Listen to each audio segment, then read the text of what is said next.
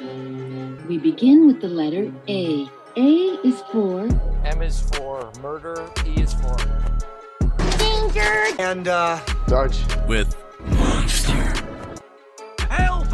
Love me and be, b- b- b- b- b- please help.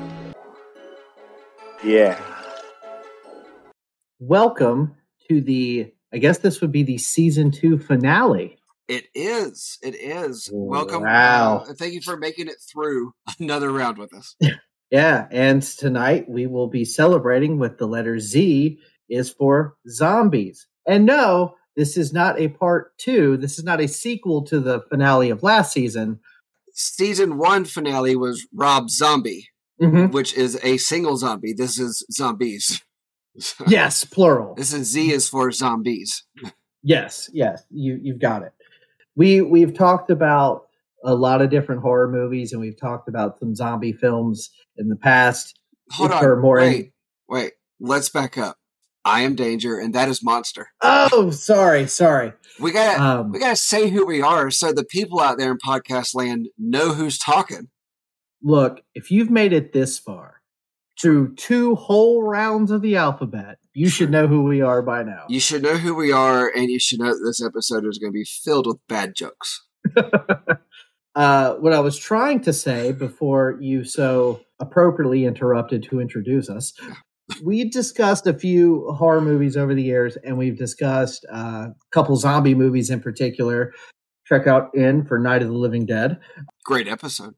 It was, it was a little impromptu, and I think we pulled it together nicely. Yes. So, with this episode, we will talk about zombie films and horror movies, but I want to get into kind of the history of the zombie in addition to all of that. All right. Let's go. All right. So, by definition, a zombie is basically an undead corporal being that's basically created through the reanimation of a corpse. The term mostly comes from Haitian folklore, in which a zombie is a dead body that is reanimated through various methods, usually uh, in conjunction with voodoo or vodou. Um, Excuse me. What's the difference between voodoo and voodoo? that is an excellent question. Except and one is I- an app for my Roku. it is an excellent question and one that I am not nearly smart enough to really give a good answer on. All right. Fair enough. Um, basically, what I can understand is that they are very similar Haitian island um, religions, but they do differ in certain ways. There's they're not exactly sure which belief system the zombie came from necessarily, but it's somewhere in that mythos of those two religions. So the first time the word zombie was actually recorded was in 1819 uh, in a history of Brazil by poet Robert Southey. Uh, but this was in the form of zom. I, I think you still pronounce it zombie, but it's just spelled Z O M B I. okay. Like the Italian film. Yes, which oh, what a good movie. Yeah. Just, just love it. Okay. Um now the whole zombie phenomenon, I guess, was largely unknown to Western civilization um, until about 1915, uh, when the United States actually occupied Haiti. They occupied Haiti between 1915 and 1934. It's it, there's an interesting thing within that that I've never really put together until just now. Now you say it wasn't known to Western civilization, Mhm. Which implies the or infers the Western Hemisphere, but Haiti is in the Western Hemisphere. Fair That's- enough. Fair enough. And no, it's, it's just Um, a strange geographical, you know, thing that I've never really put together before. Right, because when I said Western civilization, I'm sure the first thing you thought was North America. Right. But you're absolutely right when you think of it as far as the hemispheres go. Which I Um, guess is just the um, selfish way of thinking that we have been raised with as Americans. Right, right. So the the occupation was between 1915 and 1934, but the stories of the zombies, quote unquote, first made its appearance here in a book known as The Magic Island. This was written by William Seabrook and it was published in 1929. He basically said that he had seen these things uh, let me see. I have a quote here from the book. It says, um, also shall be qualified as attempted murder the employment which may be made by any person of substances which, without causing actual death, produce a lethargic coma more or less prolonged. If after the administering of such, such substances the person has been buried, the act shall be considered murder no matter what result follows. So, right there, he's basically saying that is, you know, there is at times these people that seem to be like in a coma state being buried and then coming back. I guess is where that's where the imagery of the hand coming out of the grave comes from. Right. So like in in Haitian folklore, the zombie is considered um, a dead person who is physically revived by the act of necromancy, and it remains under the control of like a the, the witch doctor or the sorcerer um, as basically like a personal slave. They have control over the the, the quote unquote zombie. Okay, that's something that's been left out of most or all zombie media, as far as I can tell, is control Mhm. of. So we'll get to that in a minute because actually there is a there is a very distinct shift in the zombie narrative, and we'll we'll get to that soon. All right, soon. all right. So in in the eighties, there was a um, God, I'm not going to say this right, a Harvard ethnobotanist. Okay, I'll, I'll Um, let's go with it. His name was Wade Davis, and he made a pharmacological case for zombies. Okay. Basically, what that translates to in dumb people English is that he created a hypothesis that basically said that zombies weren't created through uh, voodoo or Haitian magic. They were created through a combination of substances that would basically leave a human in a shambling, brain dead state. So a human who's still alive and has not died yet, not a reanimated corpse. Exactly. Okay. Yes. And he actually wrote two books that um, were talking about these things. And the name of one of these might sound pretty familiar. Um, the first book was published in 1985 by the title The Serpent and the Rainbow. Okay. And then a second one called Passage of Darkness, which was published in 1988. Um, Wes Craven actually produced and directed a film, The Serpent and the Rainbow. It came out in 1988. I thought I recognized the name. And that's a really interesting movie. Um, it's, Never it's seen yeah, it's one of Wes Craven's. I don't want to say it flies under the radar, but you know, the, you always hear about Nightmare on Elm Street. You always hear about Scream, Mhm. but Serpent and the Rainbow is a pretty cool film. It's a very interesting take on the zombie film. Um, I, I would highly recommend that one. That one's kind of a lost gem, I would say. Okay. But as years have progressed, it's it's his his theory has kind of been debunked. A lot of like the chemicals he said they used wouldn't really create a, a catatonic zombie like state like he had he had suggested. In your research, did you happen to come across what the chemicals were that he talked about? Yeah, so uh, basically what he said was uh, a living person can be turned into a zombie by two special powders being introduced into the bloodstream. Um, the first is uh, tetrodotoxin. Okay. I don't know what You- Oh, okay, you reacted like you were familiar. Perhaps you'd used this product at some point in your life. No, no, I have no idea what tetrodotoxin is. Um, just the entire time you're talking about this, I'm thinking, are we going to hear that one of them is heroin? Uh, no, no. Okay. Um, but the, the actually you probably have heard of tetrodotoxin. You just didn't know that's what it was called. It's the neurotoxin found in the flesh of a pufferfish. Okay.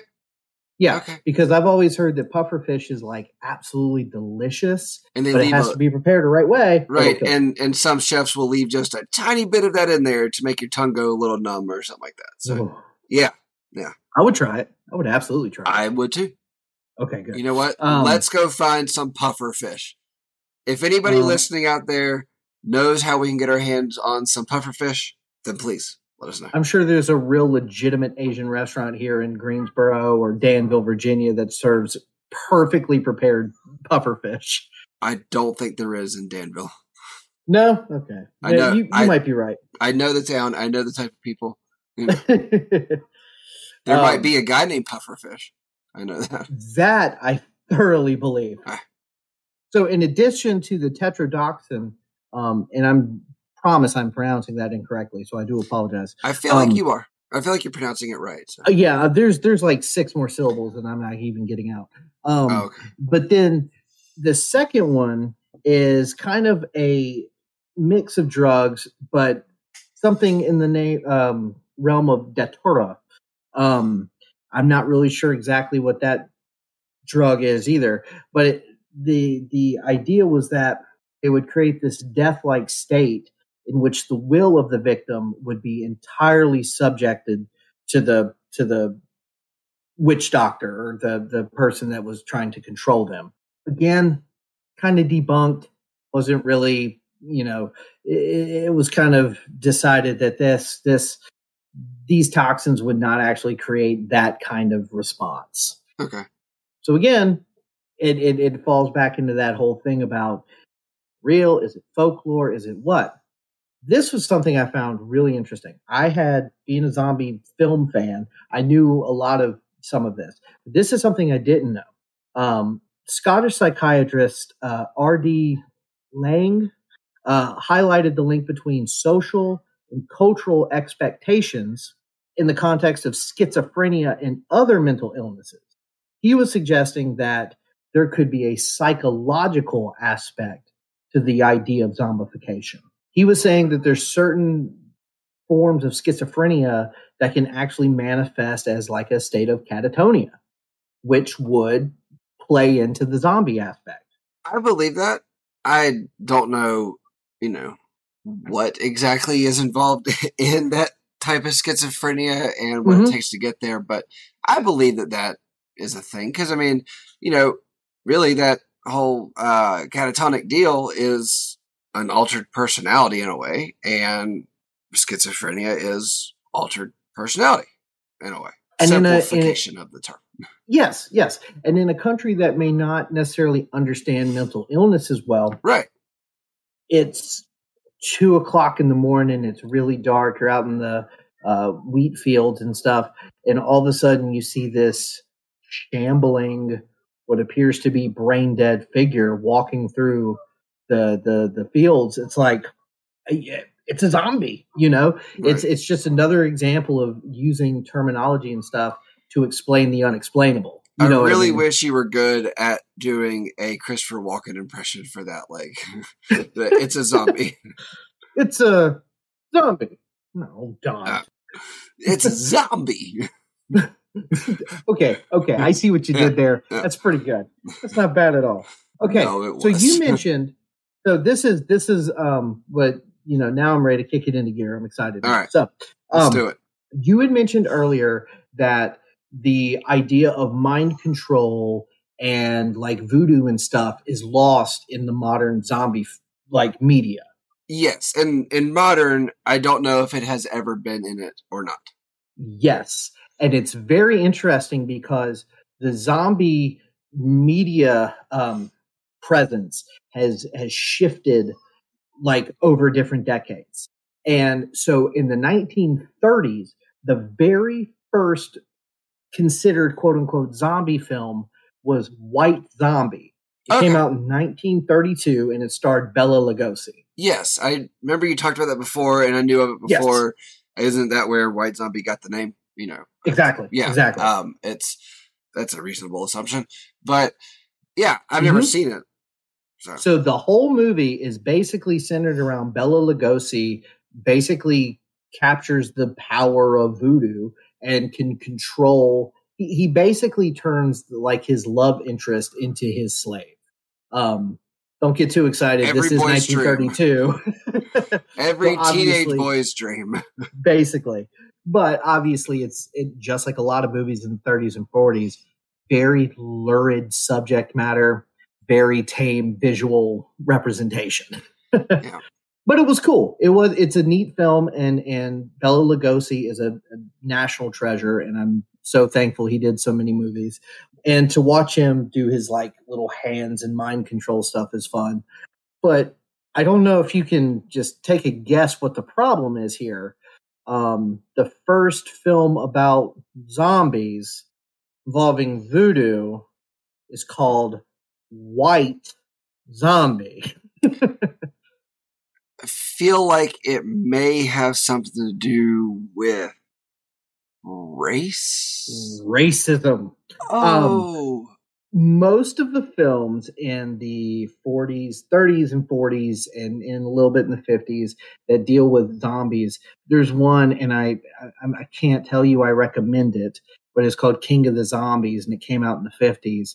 It is by today's standards not politically correct, and uh, uh, to anybody that's familiar with film from this era, you there's often the um, the comedic African American relief character Yeah. that is extremely exaggerated, extremely stereotypical. And um, King of the Zombies has one of those characters and incredible performance. I can't remember the actor's name, but he he is hilarious and he's a lot of fun. But you know, just that's not how people act. Right. You know. Right. So uh, during this time, the 30s and 40s and 50s, the zombie film was relegated to voodoo and mind control and they were not all the time but oftentimes seen as somewhat racist because they were um, kind of like in our w for werewolves you know they would use the werewolf analogy for native americans you know haitian voodoo white man making a film about it they weren't always very respectful about it yeah, that's knowing the evolution of it. I can't imagine that um, there's not at least one plantation slave driver somewhere. Yes, and and again, so like back in in I would say White Zombie is is a classic. It it really is. Um, if you're if you like 30s and 40s horror movies, which is kind of my jam over the past few years, It's a very niche uh, jam. it is. I understand that, um, and I definitely know I am the youngest person on the planet who that is his jam. Uh, but it's White Zombie is a really good one. Um, just just simply for Bela Lugosi's performance. But If you ignore the racist overtones. White Zombie's not as bad. Uh, Even with the name, it, it it almost it's almost named White Zombie.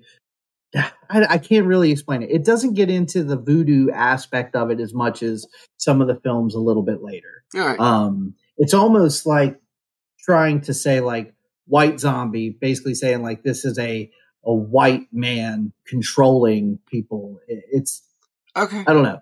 It's not as racist as some of the other ones. I gotcha. Gotcha. but so in and and to your point about this not really being a part of like the zombie media today all of the voodoo stuff changed in 1968 when a little film by the name of night of the living dead showed up Okay.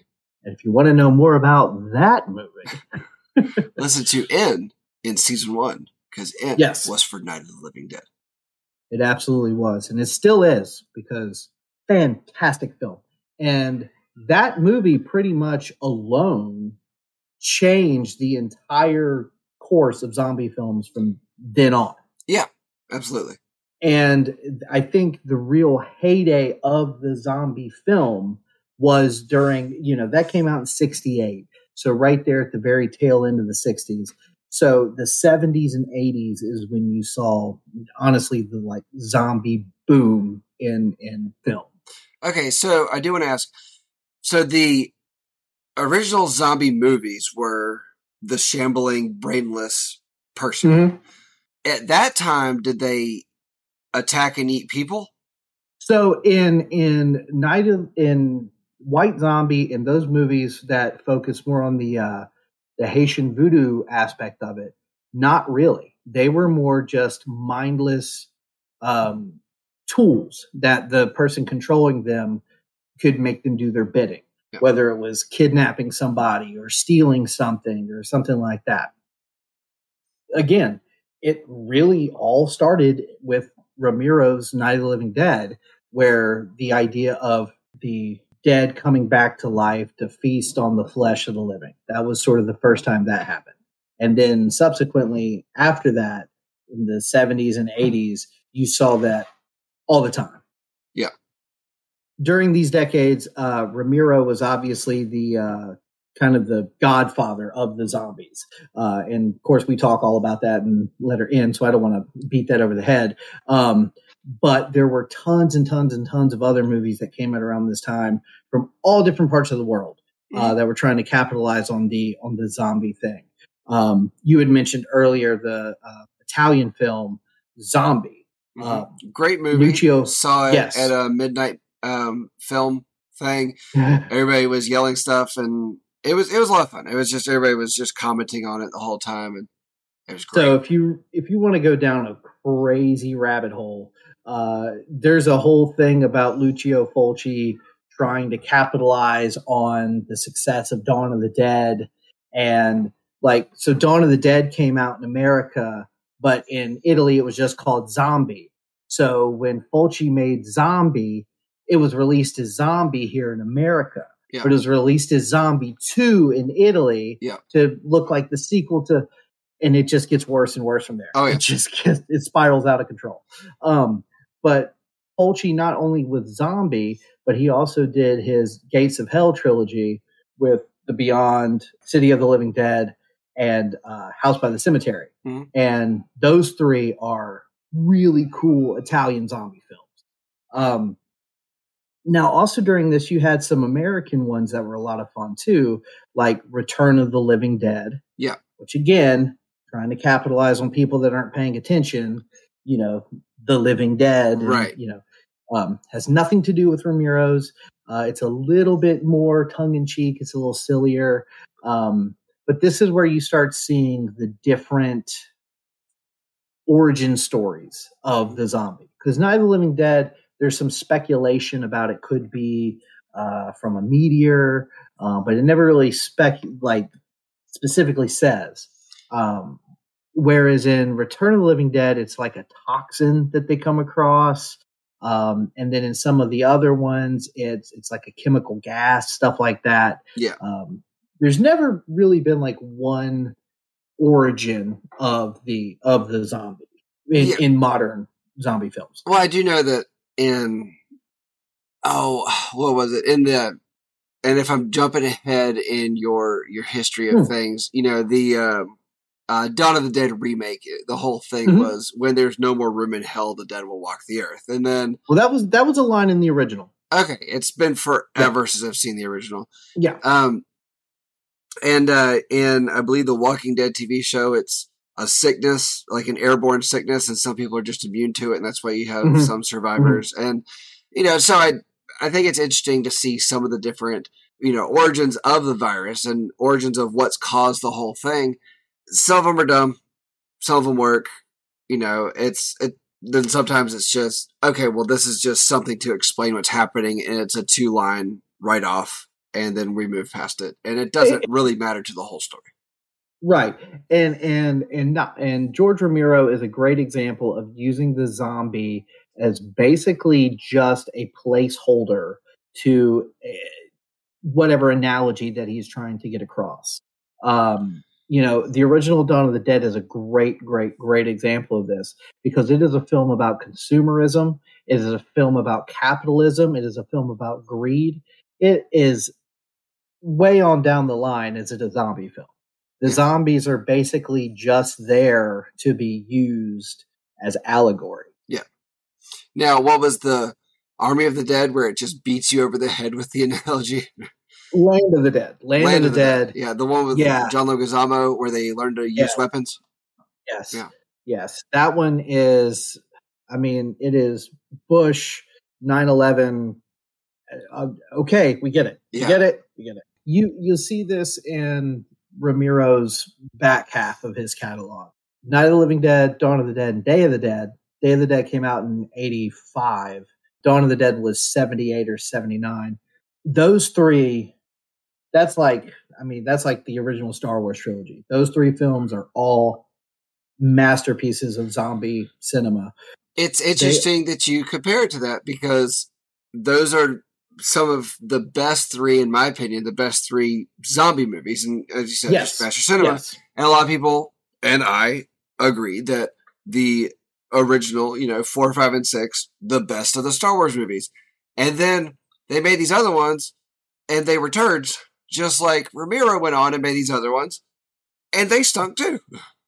And and here's what I was going to say. I think that an argument can be made for there being interesting things and valuable things to take away from the prequel trilogy and the Skywalker trilogy of the Star Wars universe. Yes, Just the like best, the the interesting thing to take away from the prequels was all the intergalactic trade war and trouble. I was on the edge of my seat the Yeah. whole time. I mean, there's Tariffs, nothing more riveting. codes. Yeah, nothing more riveting than Senate meetings. Yes, yes, absolutely. And and uh, I think that um, the the later Romero films, same kind of thing. Yeah. There's there's a lot of like, for example, out of all the Romero films, I think I have revisited Diary of the Dead the most because I can't understand what the hell he was thinking because it it is it was ahead of its time. It was mm-hmm. before TikTok and Snapchat and all these things, and it was it was talking about how you wanted to be the first one to to vlog and to upload the whatever was going on. And I feel like it's so timely and it's just executed so bad. It is awfully made. Now it was, supposed to be a it was supposed to be found footage, but Yeah. they added music and editing and all the things you can't do in a found footage film. And I, it is just a hot pile of steaming garbage. now And it's was fascinating. was that before the big found footage craze that happened? You know, along with No, Blair Witch Project no, and whatnot. No, it was after that. It Okay. was it was after the found footage thing has already started to almost get stale. Right. And so I think that's part of the reason they tried to do the editing with the music and stuff. But it just it a found footage zombie film 100% works. Uh, a great example of this is the film REC, which Yes. in uh, America is known as Quarantine, which is also really good. Quarantine's really well made. Um, but the uh, I believe it's Spanish original REC Mhm. is a fantastic found footage zombie film. Yes. Um, I I did see that one once, and I walked away from it going, "Oh my god, that was a very Yeah. well put together movie. The found footage thing should have been done, but this was done right." And I did find that that was a good one. Um, I mean, I felt like the VHS movies were found footage Oh, movies, yes. and um, I had a hard time sitting through those. I just I had a hard time hanging with them. But you, You know, know, I there, perhaps sneak peek into next season. ooh, F for found footage might be a might be an interesting one because I have some I have some thoughts on found footage films in general for sure. okay, okay, Um, so back to the zombie thing ahead. We jumped around a little bit there, but that's okay. So the 70s and 80s was kind of like the boom of the zombie film. And then in the 90s, kind of disappeared. Yeah. They did make zombie films during the 90s. They did exist, but they weren't like as common as as they were in the 70s and 80s. That all changed as soon as we got to the the 2000s, specifically 2002, with the release of the first Resident Evil film mm-hmm. and 28 days later. Yup. And now 28, 28 Days Later was a great movie. I love that movie. So I think what ended up happening was so to to if you want to know more about this, listen to R is for Resident Evil. but Resident Evil came out in the in the mid 90s and you saw like the beginning of the zombie being interesting again. Um and then in 2002 when the Resident Evil movie came out along with 28 Days Later, look, the CG does not hold up well in the Resident Evil film. Um, It does not. but it is but it's a pretty well made movie like the zombie stuff is pretty well done um it is campy. It is a little sci-fi channel original at moments. Yeah, that's a good way of putting it. but then 28 days later is almost like an art film. You know, it's directed by Danny Boyle. Mhm. It has a totally different aesthetic, and it almost was like brought a little bit of respectability back to the genre. Yeah. And I thought it was a great movie. And, and I think part of it was because we hadn't seen anything like that ever before, you know, quite on that level. And, you know, the Resident Evil was very, you know, micro. It was very on a small scale. You're contained in this small area where this thing is happening. 28 days Mhm. later was big. It was London. It was, you know, it was everywhere. And so that was the first time since the movies of the 70s that we all of a sudden got this idea that the zombies were more than just right here in front of us. You know, Right. and and that to me was what really made the movie cool was it gave this enormous sense of fear. It gave this Yes. big feeling of this thing. And it wasn't just this thing in front of me, it was this thing all around me. Yes. And and I think that was when the zombie film zo- zombies in popular media became kind of rejuvenated because after 2002 with the Resident Evil film and 28 days later, do you remember what happened in 2003? Not particularly. Or was that uh no, that wasn't Dawn of the Dead remake yet. No, this was when The Walking Dead was first published. Okay, yes. I and I got into The Walking Dead later shortly be, yeah. shortly before the show was even announced. But when I found it, I was like, "Oh my god, this is amazing!" And it was a wonderful. I thought, hell, if this wasn't a comic book, if this was a novel, this would be fantastic. But the the artwork and stuff just helped enhance it. But all right, go on. Yeah, it was really interesting because um, for people who who may not know that The Walking Dead started off as a you know a, a graphic novel, um, was it was also drawn in black and white. Right, which I'm going to, as a comic book person, I'm going to put the hammer down. Um, it was comic book. It was single issues, and you then, are correct. Yeah, and then you know put into trade and whatnot. So yeah, go on. I had I had the compendiums, which Yeah. basically put a whole bunch of issues in Oh, yeah. one. And and yeah, so um but then so 2002 starts to come back, 2003 it's getting more popular. 2004 is when the Dawn of the Dead remake hit. And that's also when Shaun of the Dead came out. Yes, And Shaun of the Dead was the first I love this word. Zomedy. yes, yes. I, I so I went and saw Shaun of the Dead in theaters. I hated it. I hated it when I first saw it. Oh, what is upon upon rewatch, I was like, okay, this is great. And I think part of the reason why I hated it was because I went into it not knowing who Simon Pegg. Nick Frost. Yeah. I didn't know that I was going to watch a comedy. You know, So me and my dad, when I was younger, would watch um, a handful of British uh, comedy shows.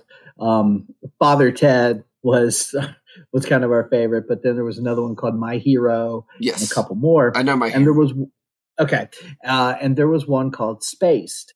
Yes, and Spaced Yes. was Simon Pegg and Nick Frost. And so I learned had about that much later, but yeah, Okay. So I had seen bits and pieces of some of this and I they did an episode they basically had been playing Resident Evil for hours and hours and they started having dreams that they were like in the game and that was the inspiration for Shaun of the Dead. Um I didn't see that episode until after uh, I had seen Shaun of the Dead, but I was familiar with those guys and so and kind of familiar with that dry British humor. right. So it worked for me. I could see it not working for everyone, you know, especially American audiences. And my um, my fondness of British humor is very it's very hit or miss for me. Um, Sure. it's either it's amazing or I Mhm. don't like it at all. You know, and there's no real rhyme or reason as to why one thing fits and one thing doesn't. You know, not the biggest fan of British humor, but when it's good, it's so good. And that's kind of how I am about comedy in general. Like fair I have a real hard time, you know, a lot of films that people say are just like you know absolutely hilarious. I just I don't I don't know. Like it has to just get me just the right way for me Like- to actually really enjoy it. What was one that everybody loved and you just didn't get? Um most Will Ferrell movies. Fair enough. Fair enough. I uh I I like some. I don't like all. I think at one point he became a character that was in every movie.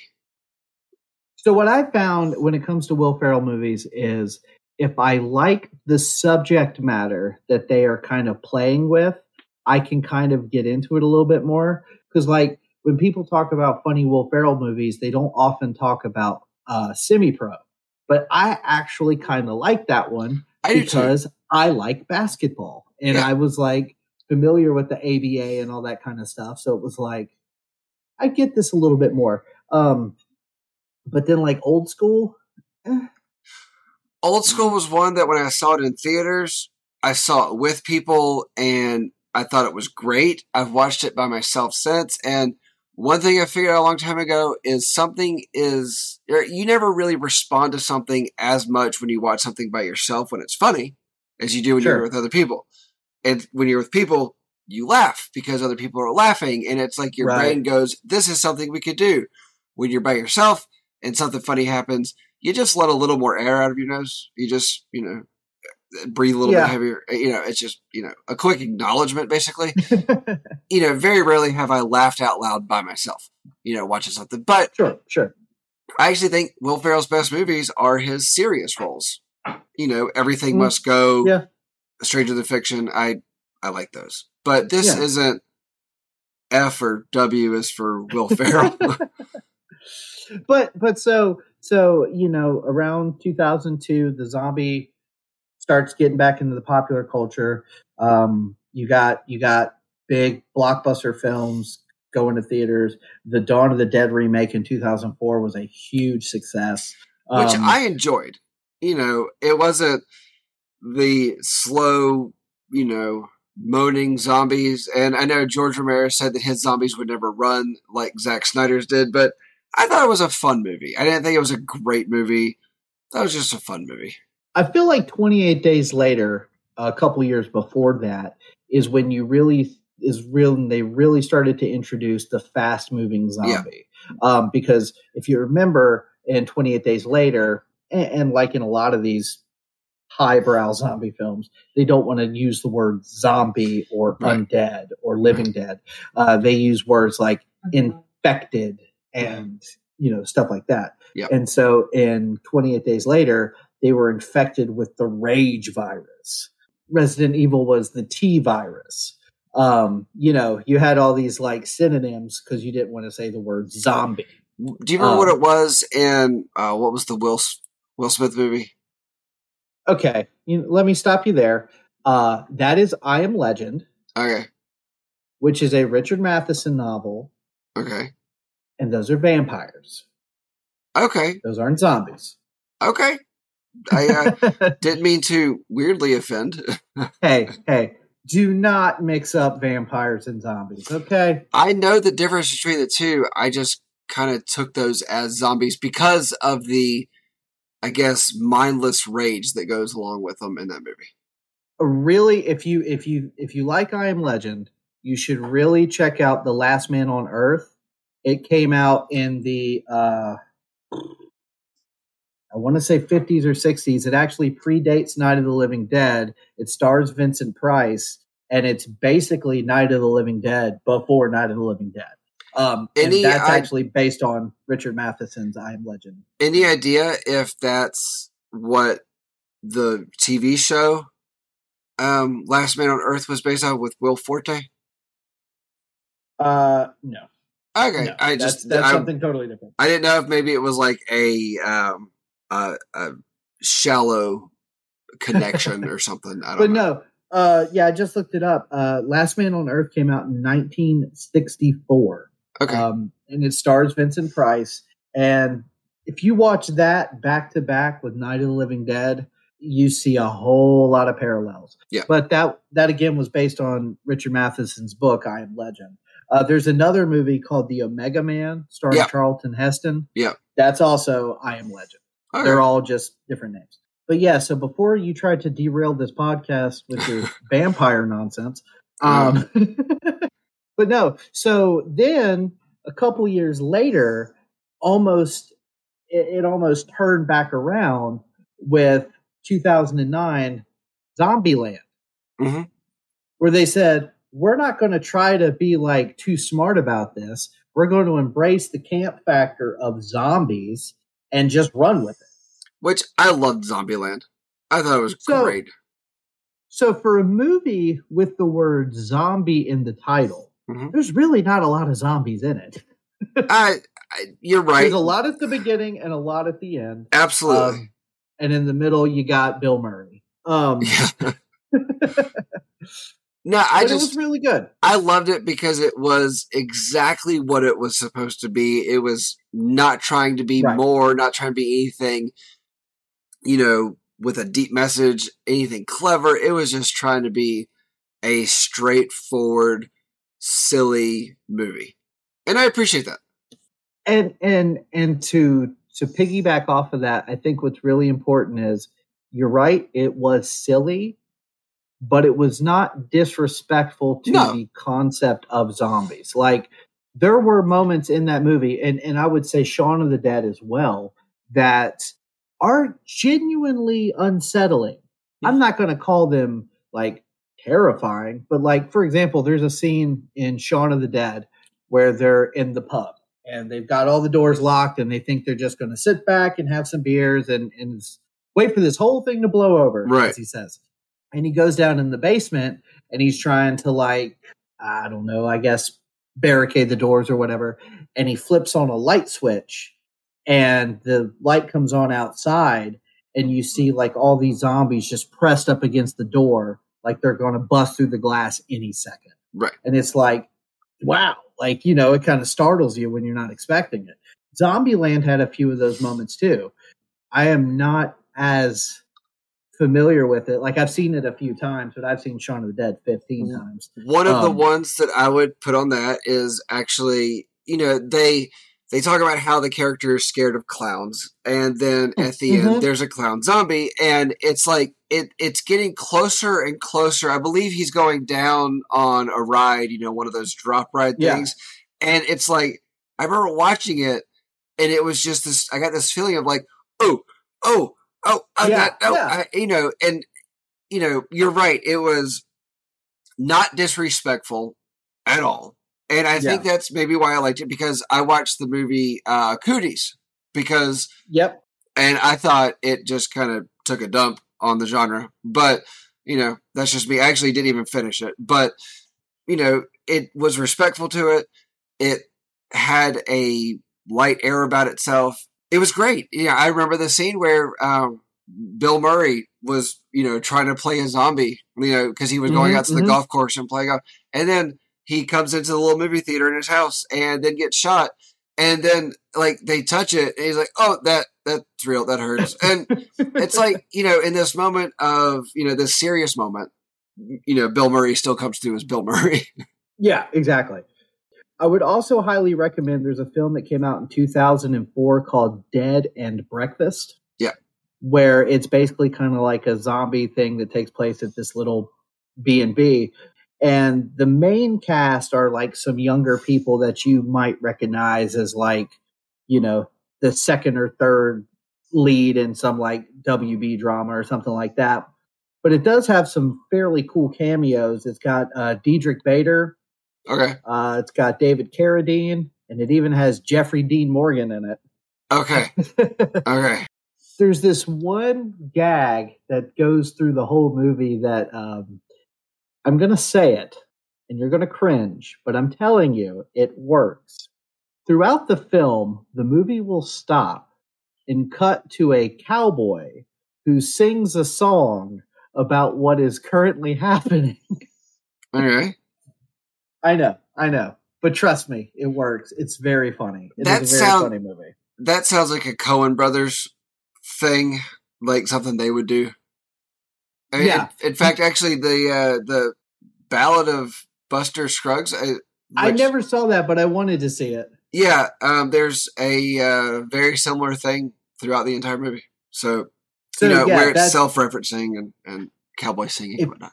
So for our listeners, if you like zombie movies and you like comedy zombie movies and you're looking for one, check out Dead and Breakfast.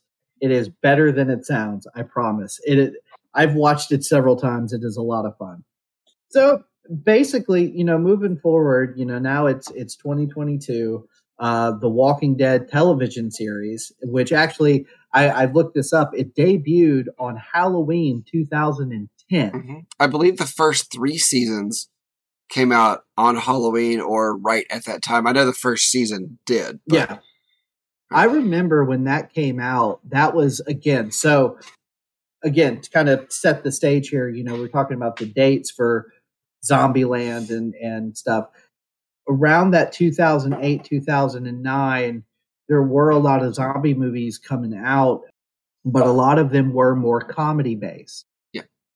When The Walking Dead first aired, to anybody that read the comics, they kind of knew what was happening. But to a lot of people that watched the show in its first couple seasons, may not have even known it was a comic series first.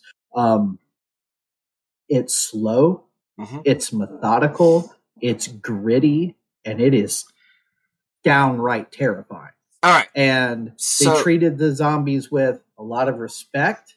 It was it was straight up horror. I mean, yeah, it was dramatic, and I, you know, as the seasons progressed, you know, the storylines between the characters obviously were, you know, priority one. Mhm. But the gore effects, you know, K and B Studios, Greg Nicotero, unbelievable practical Oh, yeah. effects. The, Um, and I think that's one of the reasons why yeah. I like the show was because of the practical effects. Now, I'm sure. going to share my opinion on The Walking Dead. Okay. I'm going to go ahead and start off by saying it was really, really cool that we got a zombie show with decent to great actors. You know, I think Uh huh. I think Norman Reedus was largely underused for most of his career. You know, found his spot in Boondock Saints, but his his role as Daryl was perfect casting, in my opinion. Yeah. And I believe almost everybody in that show was perfectly cast up until I stopped watching it. You know, I have no idea what what's happened. Uh huh. I think. Okay, hold on. Before I get to that part, I will. Okay, so I said that I started reading the comics slightly before the show was even announced. So I, Yeah. you know, found the book and I was like, okay, this looks cool. Started reading. I was like, oh my god, this is amazing. And so I actually stopped reading it because I actually found the comic online and I was like, okay, this is actually something I want to hold in my hands because, in the words of Stan Lee, yes, sure, digital comics exist, but it's kind of like porn. Boobs are better in your hands than they are on a screen.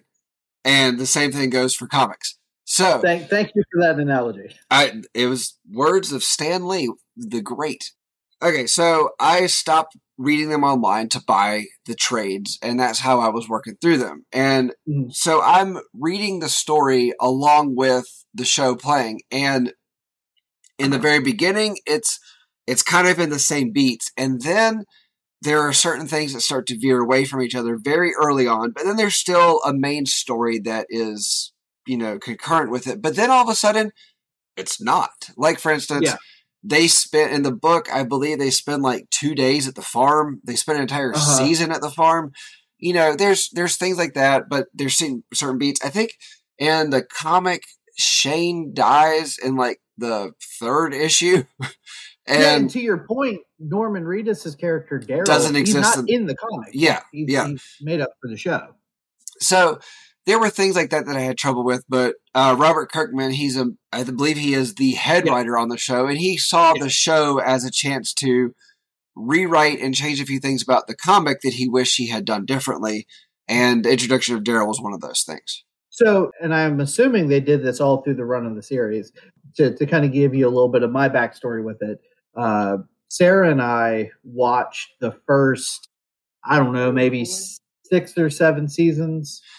I think I got Something to like. I think I got to seven, and about Yeah. halfway through seven, and I quit. We watched it religiously. Like we watched every episode. We bought them all on DVD. We were totally into it. And after each episode, after they aired, they would have the Talking Dead, Yeah. hosted by Chris Hardwick, Yeah. where they would have guests and they would analyze the episodes and stuff. Which those were And, always um, fun to watch. They were, especially, especially after like a really dramatic episode. Like I remember it's it's funny talking about this now, like getting so wrapped up in a TV show. But like when Glenn died, I remember that being like heartbreaking. Sorry, and- folks. Spoilers.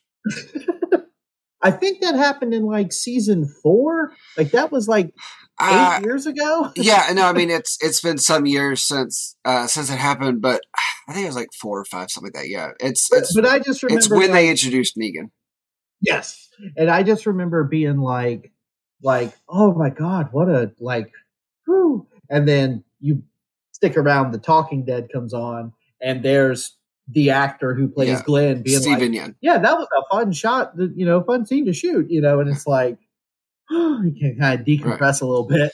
Which I mean, you know, I remember when that you know the cliffhanger of the season happened, and it was you know you didn't know who was going to die because they left it on that where Right, it showed right. each character's face, and I had already read the comic at that point, and I knew that Glenn Mhm. died in the comic, and so.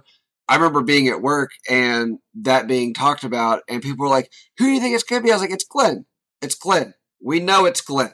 Like anybody who has read the comic knows it's Glenn. Of course, it was Glenn Yeah. and somebody else, I believe, but I don't fully remember if there was somebody else in the comic. But so they started getting away from the comic, and I was like, the mm-hmm. comic is so good. Why are you getting away from it? The source material is so fantastic. yeah. And then I feel like at a certain point they should have renamed the show to The Walking Dead: colon Who Runs Away This Week because every episode every episode was somebody runs away. The next episode is we go find them. And the next episode was somebody runs away. And the next episode is we go find them. And then the show kind of got less and less about the zombies, and the zombies became Yeah. the zombies became more like wildlife Agreed. it was basically if they were all kind of like bear cubs and they were all a danger, but they were just something that everybody learned to live with. And okay, fine. After a while of surviving with zombies, you kind of just, I feel like you would get used to them and Yeah. used to learning how to deal with them. But at the same time, it's a show called The Walking Dead. You're no longer focusing on The Walking Dead. And then the other thing that turned me off from it was I think Jeffrey Dean Morgan was a great choice for casting, but there were certain little things he would do, like that little like ah and like dip backwards that he did, like drove me Yeah. nuts. I hated it. so I think Jeffrey Dean Morgan is a great actor. I loved him as the comedian in Watchmen. Um, he's he's fantastic. I think some of his choices in that are are wrong. Now, if he has you know changed that and become something great, awesome. I, I have no idea. Maybe one day I'll go back and finally sit down and watch watch them all. So I am definitely out of the loop a lot, but I did hear that they are announcing. So, The Walking Dead, as of now, is wrapped up. They've finished shooting it. I think they might have a few more episodes to air or something, but Uh, It's is over. the is the show done? yes. Okay. Yes. I I didn't Um, think the show was done. I know that they're working on like two two or three spin-offs. I think they're Okay. actually working on a movie as well. Yes. So that's what I was just getting ready to say. They Oh, have sorry a, to steal your thunder on that one. No, no, no, no, no. Uh, they they're doing a spin-off and oh gosh, I can't remember the actress's name now, but the the character of Maggie Yeah, and and Negan are going a spin-off of with the two of them. is it going to be called Best Friends? That's what it sounds like. It's something like that, I guess. you know, I I feel like the show went on for way too long because it got something like what forty two seasons or something. It was just it was a ridiculous amount of seasons for that. Uh tw- eleven or twelve. Okay, like I know it was one of those that every time I saw that it was still on, it was like a, is that really still running? So anyway, we've we've gone down the path of The Walking Dead. Maybe it'll be good. I think it just kind of became full of itself at a certain point. Yeah, yeah, I can I can kind of uh, concur with that. So to to wrap up real quick, I think that the zombie has uh taken on a lot of different shapes and forms over the years and can be used as an analogy for a lot of different things. And I think most people who have a passing knowledge of horror films, um, specifically in the zombie genre, have seen a lot of the big ones it- you know, probably seen at least most of the Romero movies, um, 28 Days Later, the Dawn of the Dead remake, more recently, World War Z, um, some of those. Uh, God, so I, I just wanted, that movie. I did too. I, I really did. I, I wanted to like it. I like Brad Pitt a lot. The swarm of CG zombies just didn't Yeah. look real to me. I just couldn't get into it. Right. I I But- had a hard time with it too. Go on. but I was I was going to mention a couple of um, maybe lesser known zombie films that I think people should check out, um, and these are going to kind of bounce all over the place as far as like serious versus comedy and whatever. Uh, just just a couple real quick. I already mentioned a few of these, but Dead and Breakfast from 2004. It's gory. It's funny. It's it's a good. It's a real fun take. If you like Shaun of the Dead, you like Zombieland, you're going to like that one. There's a film from 2006 called Fido, which, if for anyone listening that's never seen it, imagine Leave It to Beaver mixed with what you said about The Walking Dead, where the zombies have almost just become like part of regular everyday life. And this family has a pet zombie, basically. Mhm. It's same as a lot of these other ones. There's a lot of allegory there. There's a lot of deeper under the surface, but it's a lot of fun. That one's pretty cool. I mentioned this one earlier as well 1941's King of the Zombies. I think 1932's uh, White Zombie with Bela Lugosi is, I mean, just historically is a real interesting film, being the first zombie film. But I think King of the Zombies from 41 will show you um, kind of what they were trying to understand what was going on with voodoo and Haitian zombies and stuff like that. And then 2017's Cargo. Have you ever heard of this one? I have. I have not seen it. So Cargo has oh, let me get his name right. The guy from Martin Freeman is is the main yes, guy. yes. I the wasn't that Netflix movie? It was. Yeah, okay. yeah. When you said it, I was like, I know the name, but I'm having trouble placing it. But yeah, okay. Okay. Full disclosure. The first time I watched it, my daughter Alex had just recently been born. So a little bit more emotional ties to it. Yes.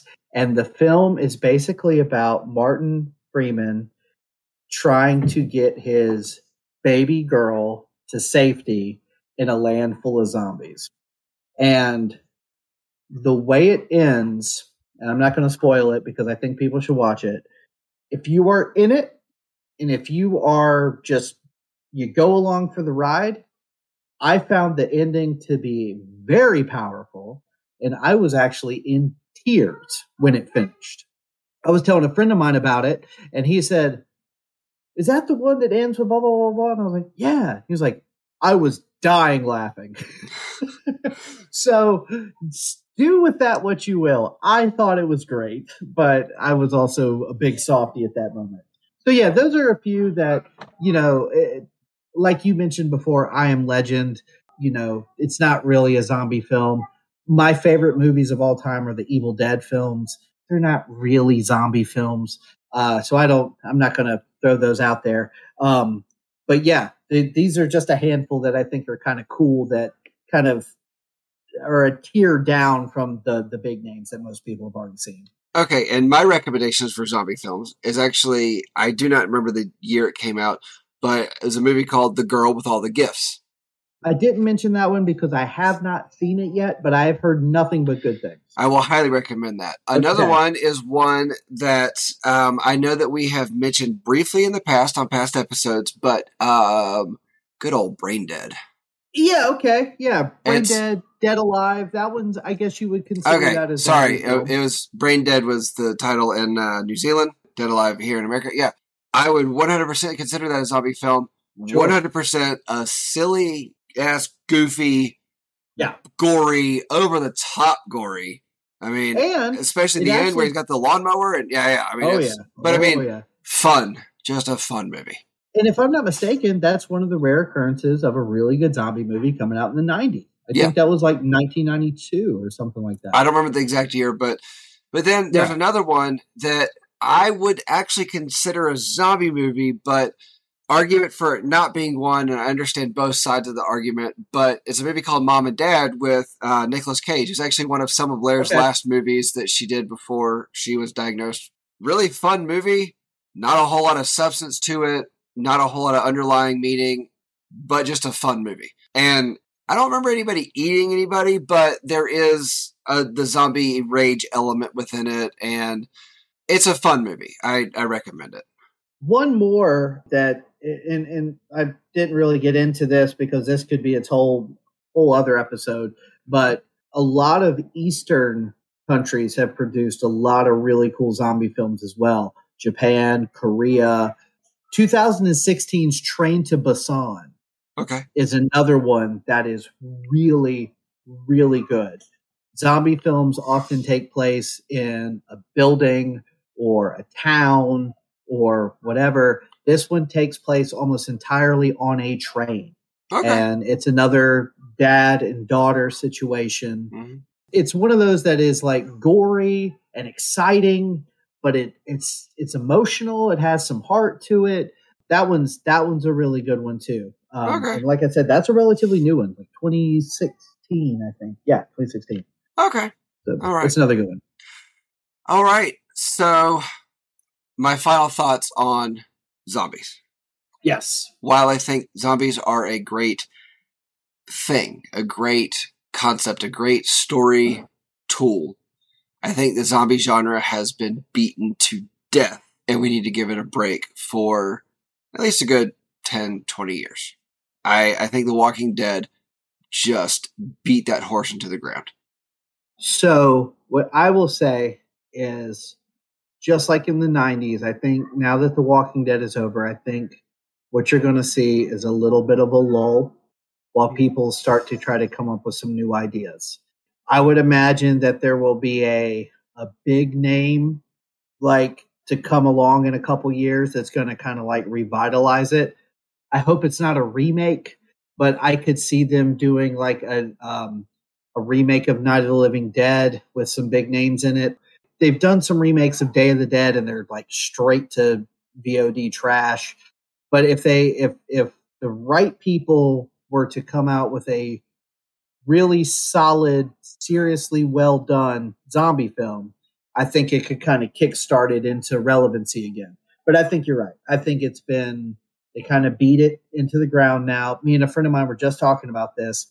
The horror zombie film is kind of a thing of the past. Yeah. Most of the more recent zombie films are action and exciting and Right. like the the Resident Evil films and even Train to Busan that I just mentioned has a they're fast zombies. You know, it's a more up paced film.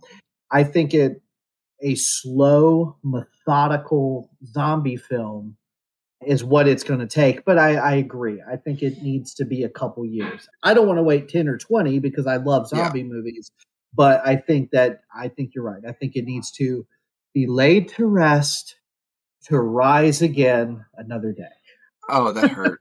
that that hurt. Now there just needs to be It's a zombie pun. uh, fair enough, fair enough.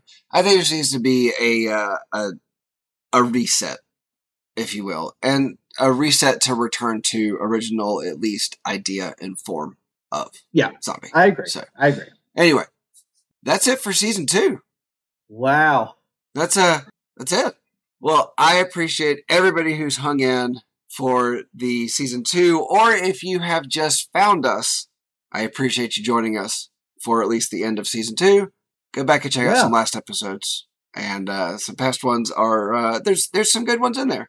There's some ones that are not so good that I'm willing to admit are not the best, but I was going to know. say, yeah. Um, if you're just now discovering the podcast, please go back to season one.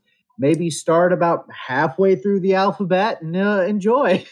I, you know, I mean, I feel like the first half of the alphabet was, you know, uh, us, you know, getting our our legs back. Hey. You know, Yeah, you gotta, you know, it, it always takes a. There's a learning curve when you start to do something new. You Yeah. never know. I have compared it to when Ariel first got her legs and was learning how to walk. Yes, So- we we were we were little baby toddlers learning how to walk. Yeah. While And- talking about Back to the Future and creepypasta. I was gonna say let's not talk about Back to the Future. That was uh we're gonna redo Back to the Future at some point, and it's gonna be a lot less thesis. Fair so enough. Fair enough. yeah, all right, ladies and gentlemen, thank you for listening. We really appreciate it. Um, Absolutely. I am Danger. I'm Monster, and we will see you next season. All right, bye everybody. Later.